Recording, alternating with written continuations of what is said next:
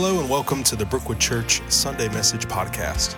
Today our senior pastor, Perry Duggar, is delivering a message about Jesus being crucified along with the two criminals. You can follow along with this message in Matthew twenty-seven, Mark fifteen, and Luke twenty-three. You can also find our weekly message outline and many other resources on our website at brookwood church dot org or on our Brookwood app.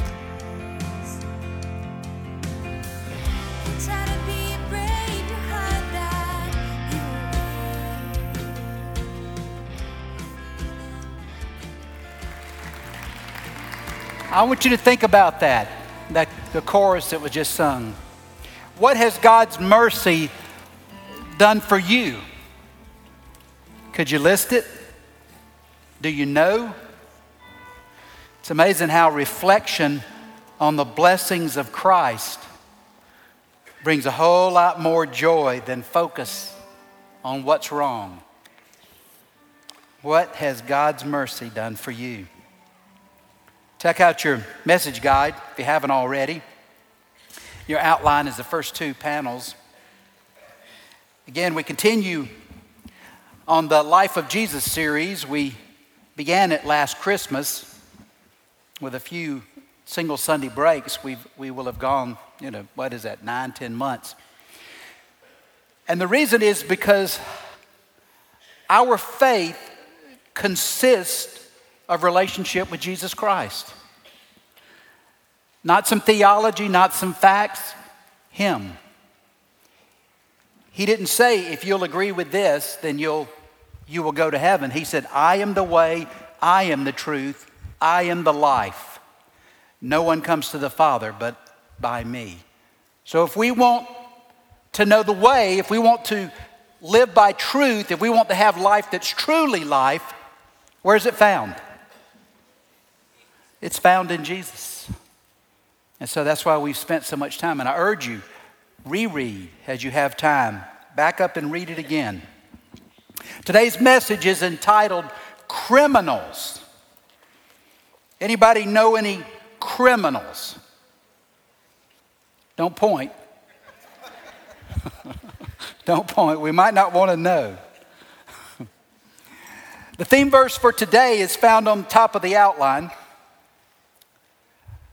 And Jesus said to him, I assure you, today you will be with me in paradise.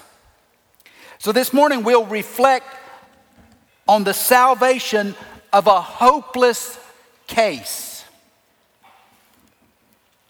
You ever considered yourself a hopeless case? Or do you know anyone who you might consider a hopeless case? We're in reading two oh two. And we began there at the, at the top. Then two criminals. Now let me give you a little background here. The, the Greek word, you know, I don't think the answer is always in the Greek, but sometimes it helps when you're looking for the, the the dimension of a word, the depth of a word. What does it what does it mean? The Greek word here is leistes, and it it doesn't refer to like a petty thief. It refers to a an outlaw, a bandit, someone who plunders as they steal. Some translations call them robbers, some translations thieves. I've also seen um, murders or murderers. So these two criminals were crucified with him, one on the right and one on the left. Now, I was in Israel a few times, twice. I've been twice a few years back, and Um, I was trying to remember the distance that these crosses were apart. I consulted Andy Patterson, who just got back. And I said, how, how far apart do you think they were? Because you see, the, the hill that people consider Calvary by tradition's sake, which it was an important uh, place, so it would have been passed down reliably, is now inside a church. So, you, you know, you, you stand in line and you go up into the area, and it's hard to tell you're in a You're on top of a hillside because you're in a an Orthodox church. But there's an altar, and the place where Jesus crossed, the middle cross, is beneath that altar. And then there's a place where another cross was to the right and another cross was to the left, and they're under glass. But I was thinking, okay, it may be a little more than ten feet, not more than fifteen, and Andy Patterson said, yeah, yeah, I think that too, you know. So about twelve to fifteen feet apart. These were not far apart. And understand, this is a limestone hill. So you could actually get underneath the altar and and see where the cross that Jesus was supposed to have been on, and you could put your hand down into it. It was only about this deep. You say, well, how could a cross hold a man in a hole that deep? Because it was limestone. It was actually engineered. You could feel the rectangular shape of it. One side was broken. And remember, I've told you that thousands were crucified, right? And think about it. You know, it's awful hard to dig a hole and it support and put a post in it and it support any weight, isn't it? You tried that in your backyard, basketball goal, they wobble, fall over, you know, without concrete. Well, limestone's like concrete. And so it was engineered. So they likely used the same uprights or the same sized uprights, and they could use it over and over and over, hundreds, even thousands of times, because it was stone. They weren't digging a hole to stick a man in. That's a lot of weight for a, a dirt hole, isn't it? So these two thieves, maybe the whole, all three of them, no more than fifteen feet apart. So four to five feet between each pole is all. They almost overlapped. So the scripture was fulfilled when it says he was counted among outlaws. It fulfilled a prophecy from Isaiah fifty-three, verse twelve. But don't under, underemphasize, again, let me say again, these were not petty thieves, shoplifters. They weren't even common robbers. They, they were cruel men, bandits, dangerous, violent men, who took pleasure not only in stealing, but in tormenting and abusing and often killing their visitors. I mean, they're killers, they're um, victims. Sometimes, sometimes I torment visitors, but victims. You say, well, I'm, I've been a victim too, but no, that's the Holy Spirit, see. You can't attribute my bad preaching to anything but... And these weren't Jewish patriots who were who were attacking Romans to, in order to secure freedom for their country. These were hardened criminals who had loyalty only to themselves, who threatened Jews as well as Romans. It's possible that they were part of a band of three. The third being who? Barabbas, likely. The middle cross was likely intended for Barabbas. And he was released, of course, when they said, give us Barabbas and crucify Jesus. Now, these men were very likely Jews, and they, they would have had knowledge of Judaism, and they would know about the predicted Messiah. You know, that was just part of the fabric of the culture. It's like in our culture. It doesn't matter whether people go to church or not. Everybody knows about the baby Jesus. They say born in a manger. He wasn't actually born in a manger. He was actually laid in a manger, in a stable, which wasn't likely wood. But anyway, but our culture all knows that story, right? Whether they've ever been to church. Well, Jews all knew about the coming Messiah. Then it says one of the criminals hanging there began to yell insults at him. From Matthew, it says the criminals who were crucified with him kept taunting him. Aren't you the Messiah? Save yourself and us. Now, the fact that these men were Jews had some awareness of the, the Messiah, made their taunting, their, their teasing even more reprehensible than the ridicule of the Roman soldiers. You know, the Roman soldiers dressed Jesus with a crown and put a robe on him and gave him a scepter, slapped him. Remember that? He said, well, they didn't even know better. And Jesus said, they don't know what they're doing. But these men were Jewish. They knew. At least they knew who the Messiah was supposed to be. You ever wonder why some people are so cruel? Do you?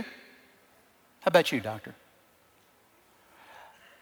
These men are dying. None of the three are going to come off the cross in, in their minds. So why did they treat Jesus with such contempt? You have an idea? So you got to dig into this passage. You got to say, what's going on here? What's the lesson being taught? Why, why not let this man alone? Didn't your mother ever tell you that? If you, some of you bullies that are in here, your mother didn't. Your mother never told you, leave him alone. Let him die in peace. I mean, wouldn't that be what you would do if you were in a hopeless place? Wouldn't you just extend common courtesy? Just leave somebody alone in their suffering. Wouldn't you do that? Why not these men? What's it show us about these men? Come on, what do you think?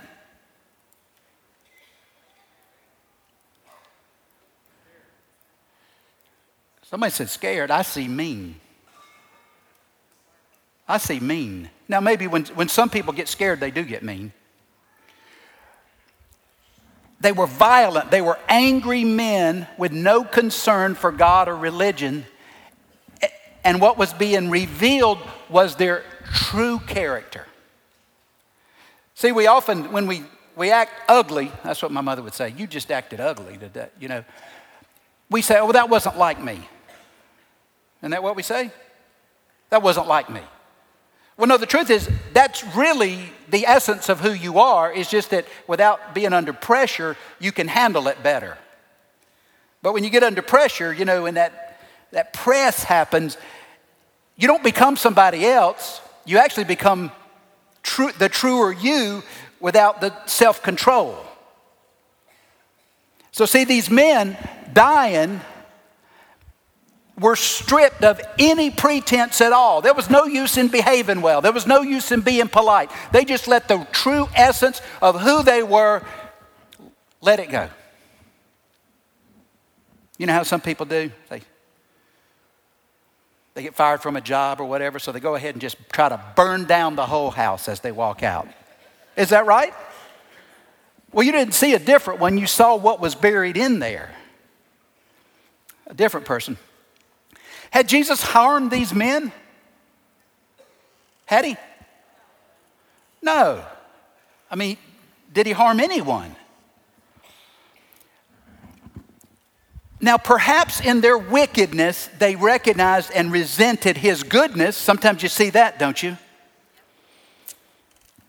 But who were these men? I mean, a word we'd use today was just narcissistic. They, they lived only for themselves, only for this life, only to feed their appetites, taking whatever they wanted, not caring whom they hurt, with no concern about religion or justice or fairness or any of that.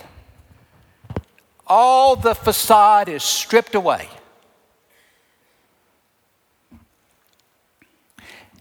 And they were using their dying breath to vent anger against the only one who could offer them hope.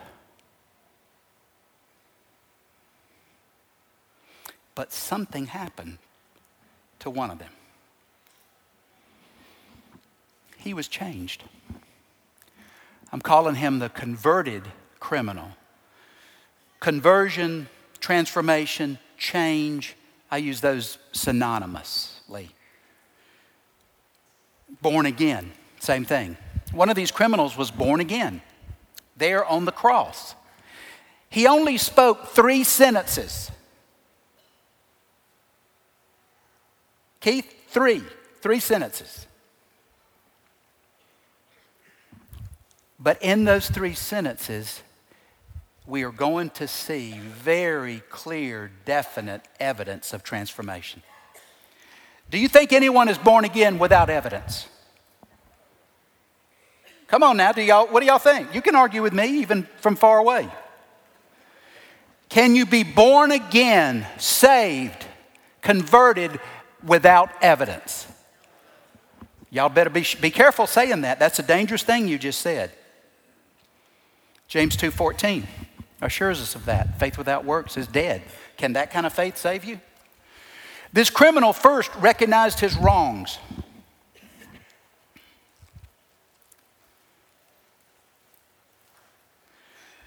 Now, now, let me set this up for you just a minute. Anyone who committed a crime...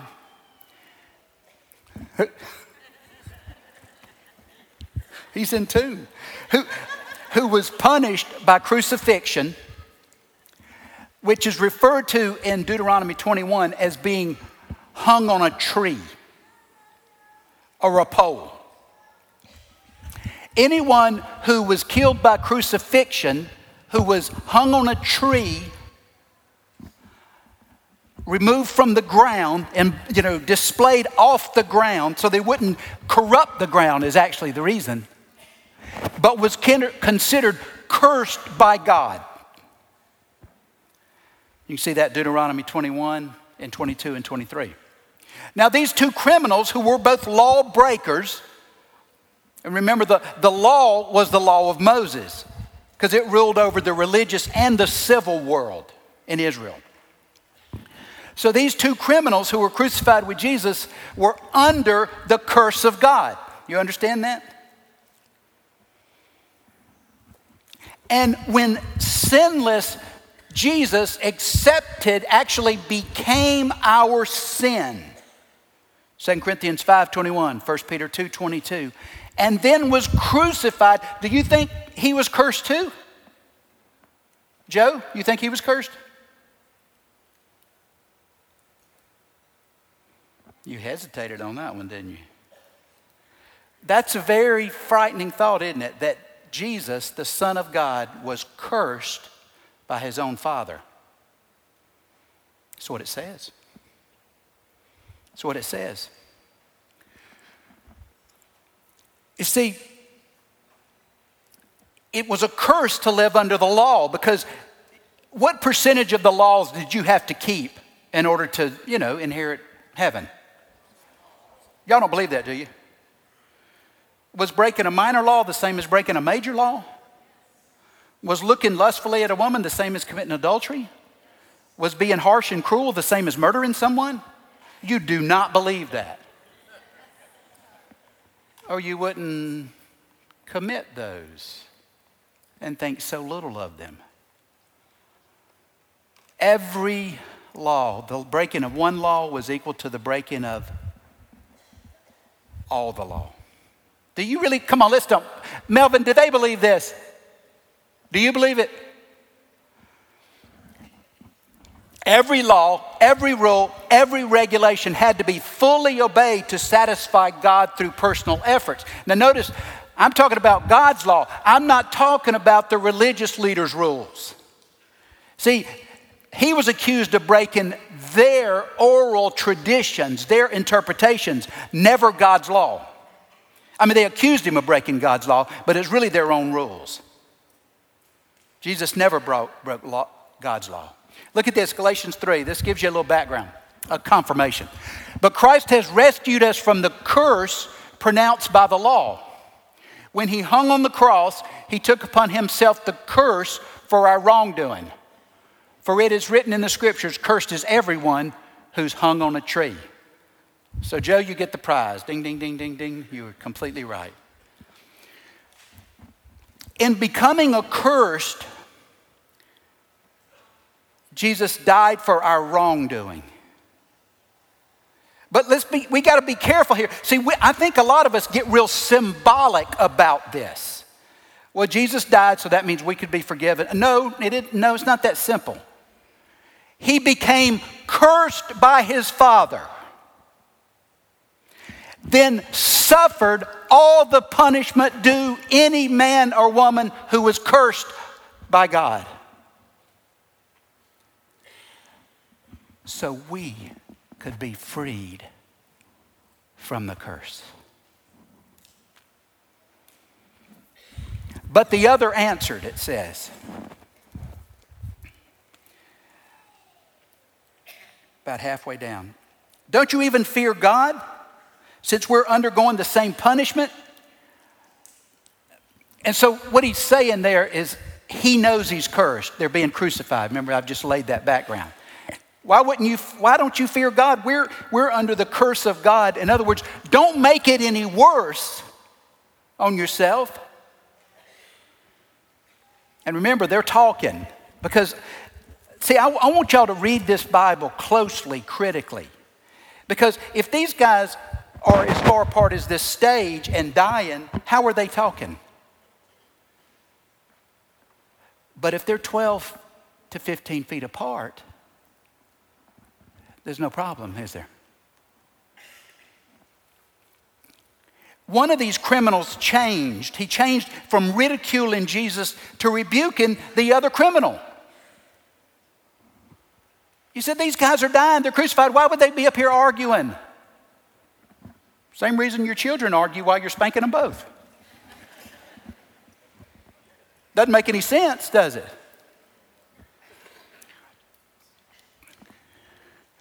And he warns him. He's actually doing him a favor, rebuking him, warning him about the judgment of God to come, which must have surprised him, don't you think?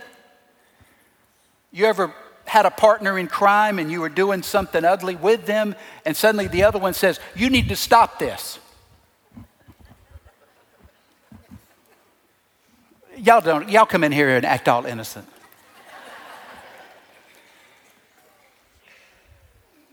Why did it happen? Why did this happen? Well, well, he just thought better of it. Is that what you think? All right, he's been beaten, likely. He's being crucified. He's dying. He's in the last hours, perhaps. Well, it'll be it'll be hours for either both of them instead of days. They could live for days, but here's what's happening. He was experiencing, experiencing awareness of God and God's judgment, even as his body was enduring the trauma, agony, and suffering of crucifixion. It seems, now this is me talking here, it seems God's Spirit seems to work best when we're under great pressure. What do you think about that? David, what do you think about that?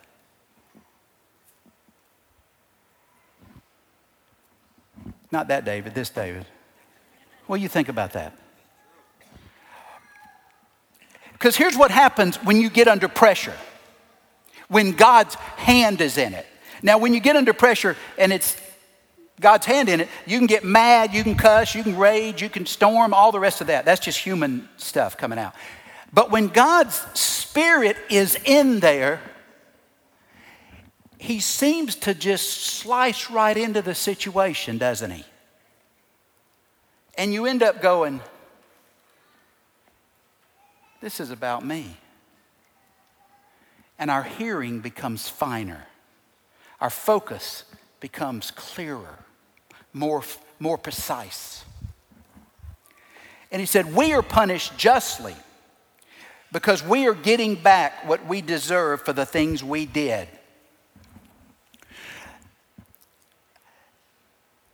You know, you can admit you've been wrong, but I don't believe we can truly know the measure of our sin unless it's shown to us by the Spirit of God. You believe that, Kevin? You believe that?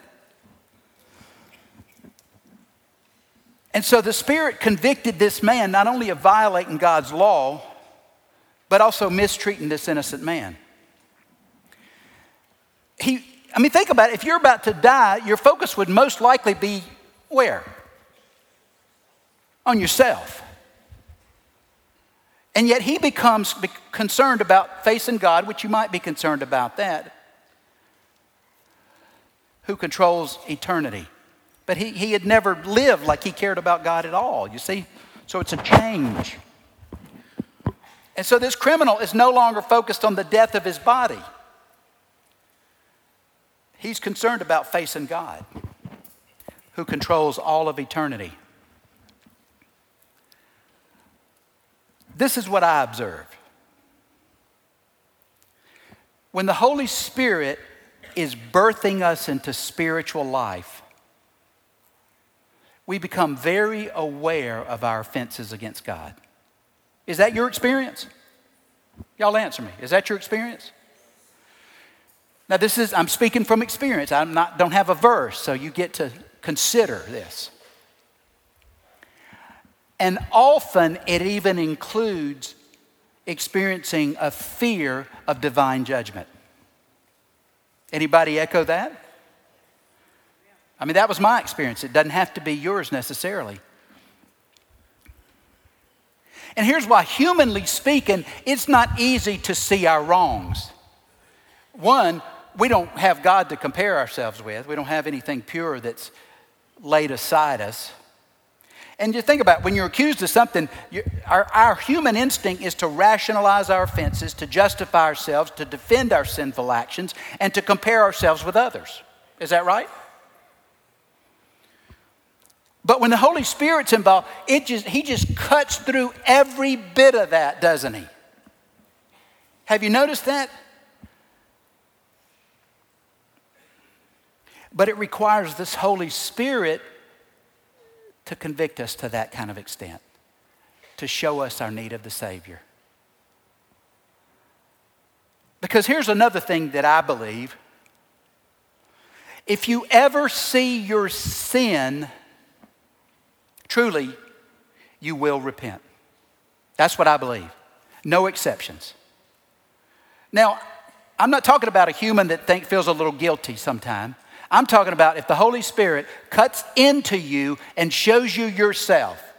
Brandon, you know what I'm talking about? You're standing there naked before God. You can do, y'all don't get an image in your mind. You can do nothing but flee to Christ. That's what I believe. That's what I believe. Look at First John one nine. Y'all know this one. If we confess our sins to him, he's faithful and just to forgive us our sins and to cleanse us from all wickedness. Now, I know some of you are kicking back against this. You don't like this idea of sin. And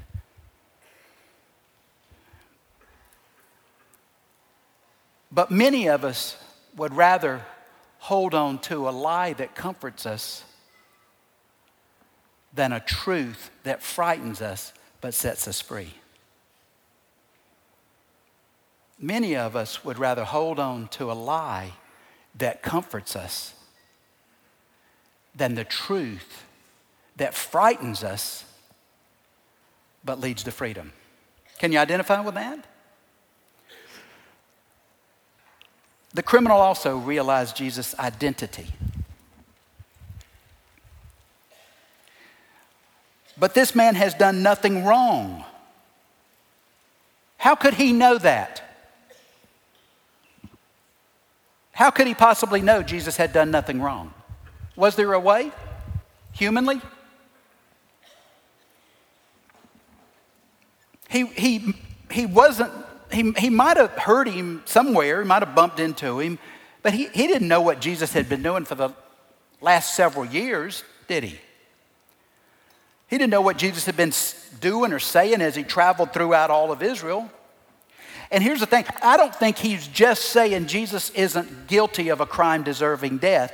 I think he was declaring he could see Jesus was sinless. You said it, Chris. Sinless. How? How could he know? How could he know? Holy Spirit revealed it to him. First Corinthians two, thirteen through sixteen.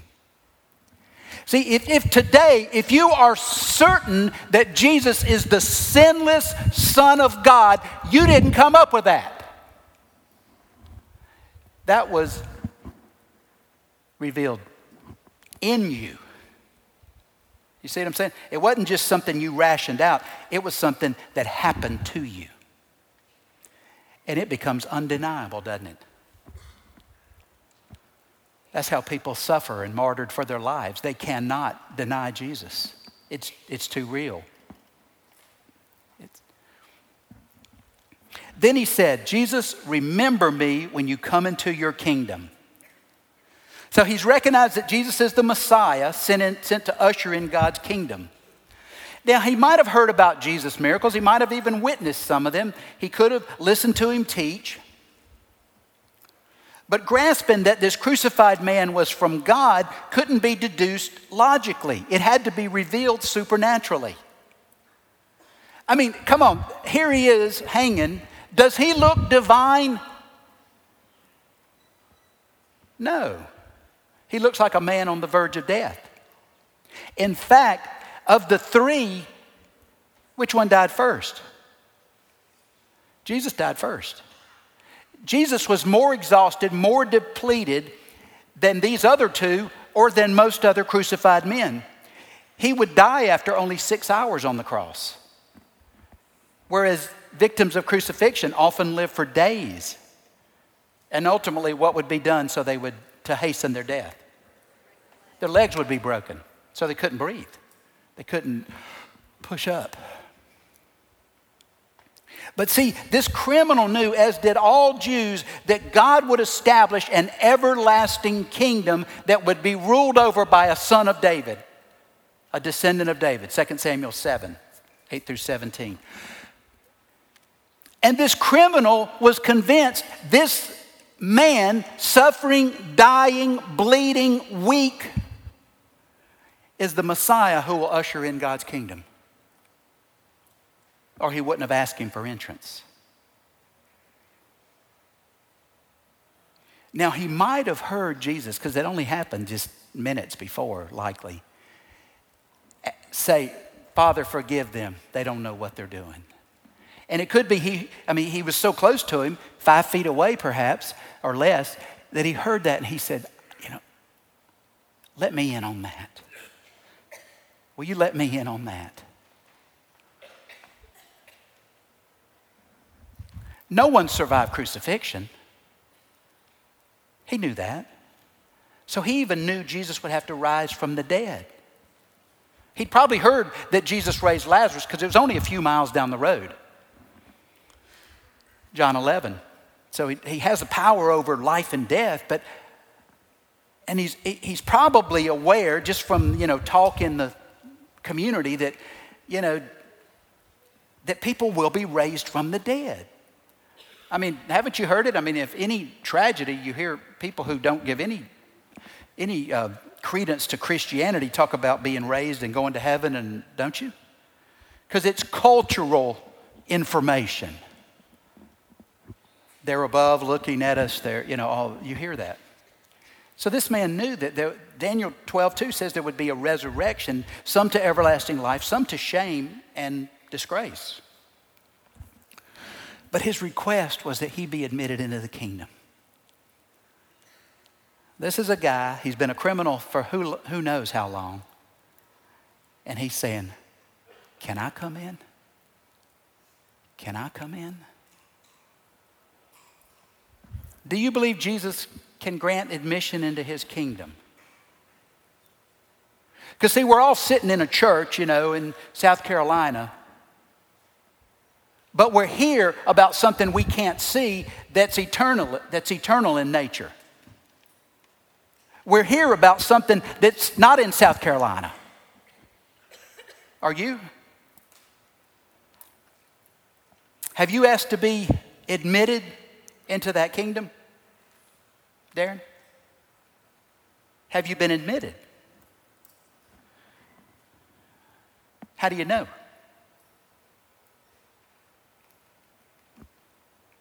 The criminal received eternal life. And Jesus said to him, I assure you, today you will be with me in paradise. Can you imagine hearing those words?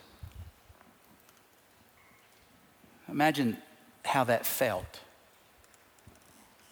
Well, do you remember, remember how it felt? Now, the word paradise, theologians love to argue about that and how many angels can stand on the head of a pin. The, the word paradise, certainly, I mean, it, you know, it symbolizes the great, like a beautiful garden, a place of delight, a place of happiness and joy. And theologians, theologians debate whether paradise is another name for heaven or whether it's some intermediate holding place.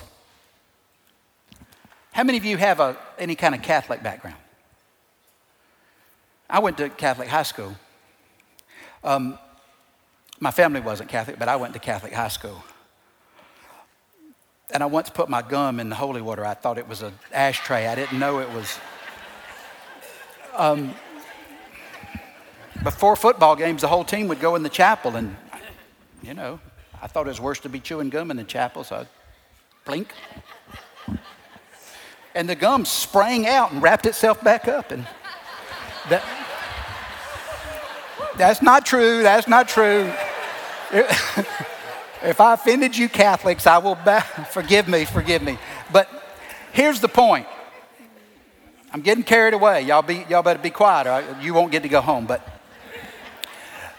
this intermediate holding place isn't purgatory.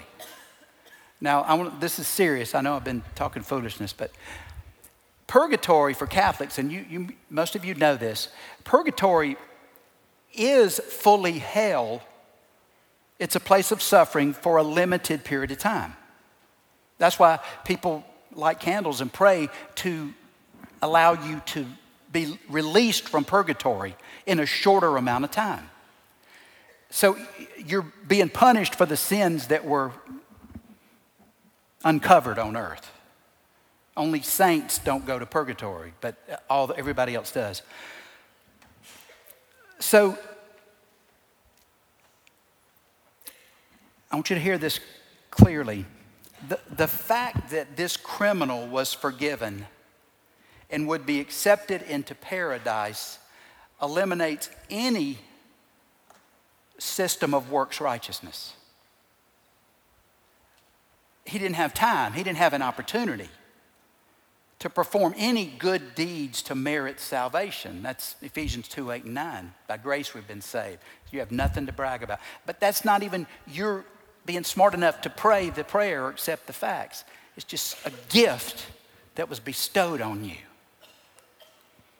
Jesus assured this criminal that he wouldn't have to wait for some future event to be with him.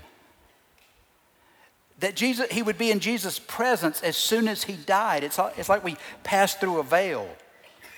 When you die, you don't have a lack of consciousness. You You move from one place to the next, like a different dimension. Now, I don't know whether paradise is some intermediary waiting place. And Abraham's bosom, another, and heaven, a third. And then Paul said there were, he talked about the seventh heaven. But, but I know this. Jesus will be in paradise. So the rest really doesn't matter to me. I'm not concerned whether there be several s- steps and stages before the final one. All I'm concerned about is being where he is. Have you trusted in Jesus by faith? Are you relying on him to forgive your sins and provide you a place in his presence for eternity? This criminal who Jews would view as cursed by God, as unacceptable, as unredeemable. See, if you were cursed by God, you had no way to ever be admitted into God's kingdom. And redeem means to buy back. This criminal was promised admission into eternity that very day.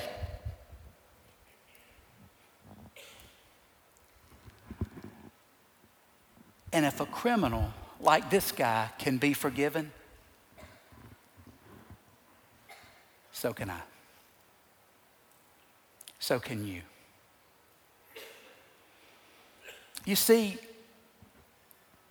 I asked it before we, when I started, how many of you know, know a criminal? Do you know a criminal? Point to the criminal. I'm the criminal. I violated the law of God, which means I violated all the law of God, which means I'm under a curse from God. But one took my curse, and I'm free.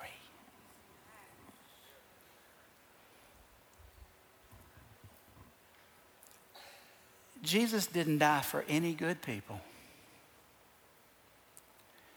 Jesus died for criminals. So, Jim, if you think you're a criminal, you qualify.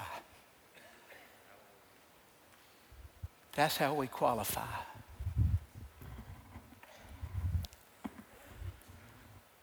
Romans five says this.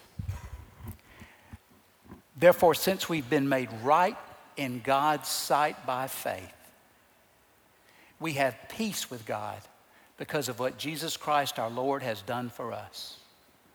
And because of our faith, Christ has brought us into a place of undeserved privilege where we now stand.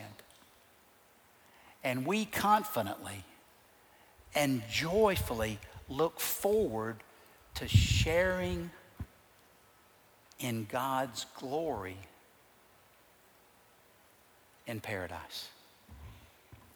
Counselors will be here. Please come, counselors. You know, if God's speaking to you, today's the day of salvation.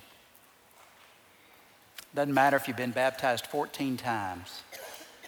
If God's speaking to you today and he's showing you yourself, these folks would love to talk with you, pray with you.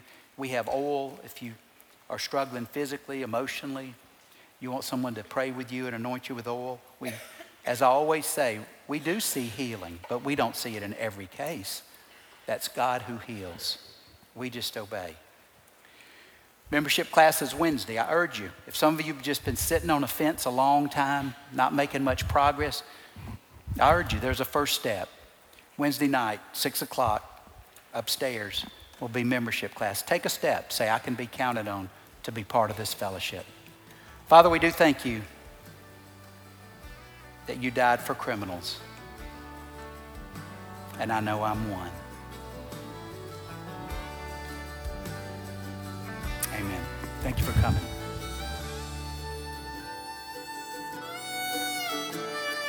Here at Brookwood Church, our desire is to assist you in pursuing a relationship with Jesus so that you can experience transformed life. If you have questions about this message or you would like to request prayer, we encourage you to visit our website at brookwoodchurch.org forward slash get help. You can also find our message archives on our websites or on our Brookwood app. Thank you so much for listening and have a blessed week.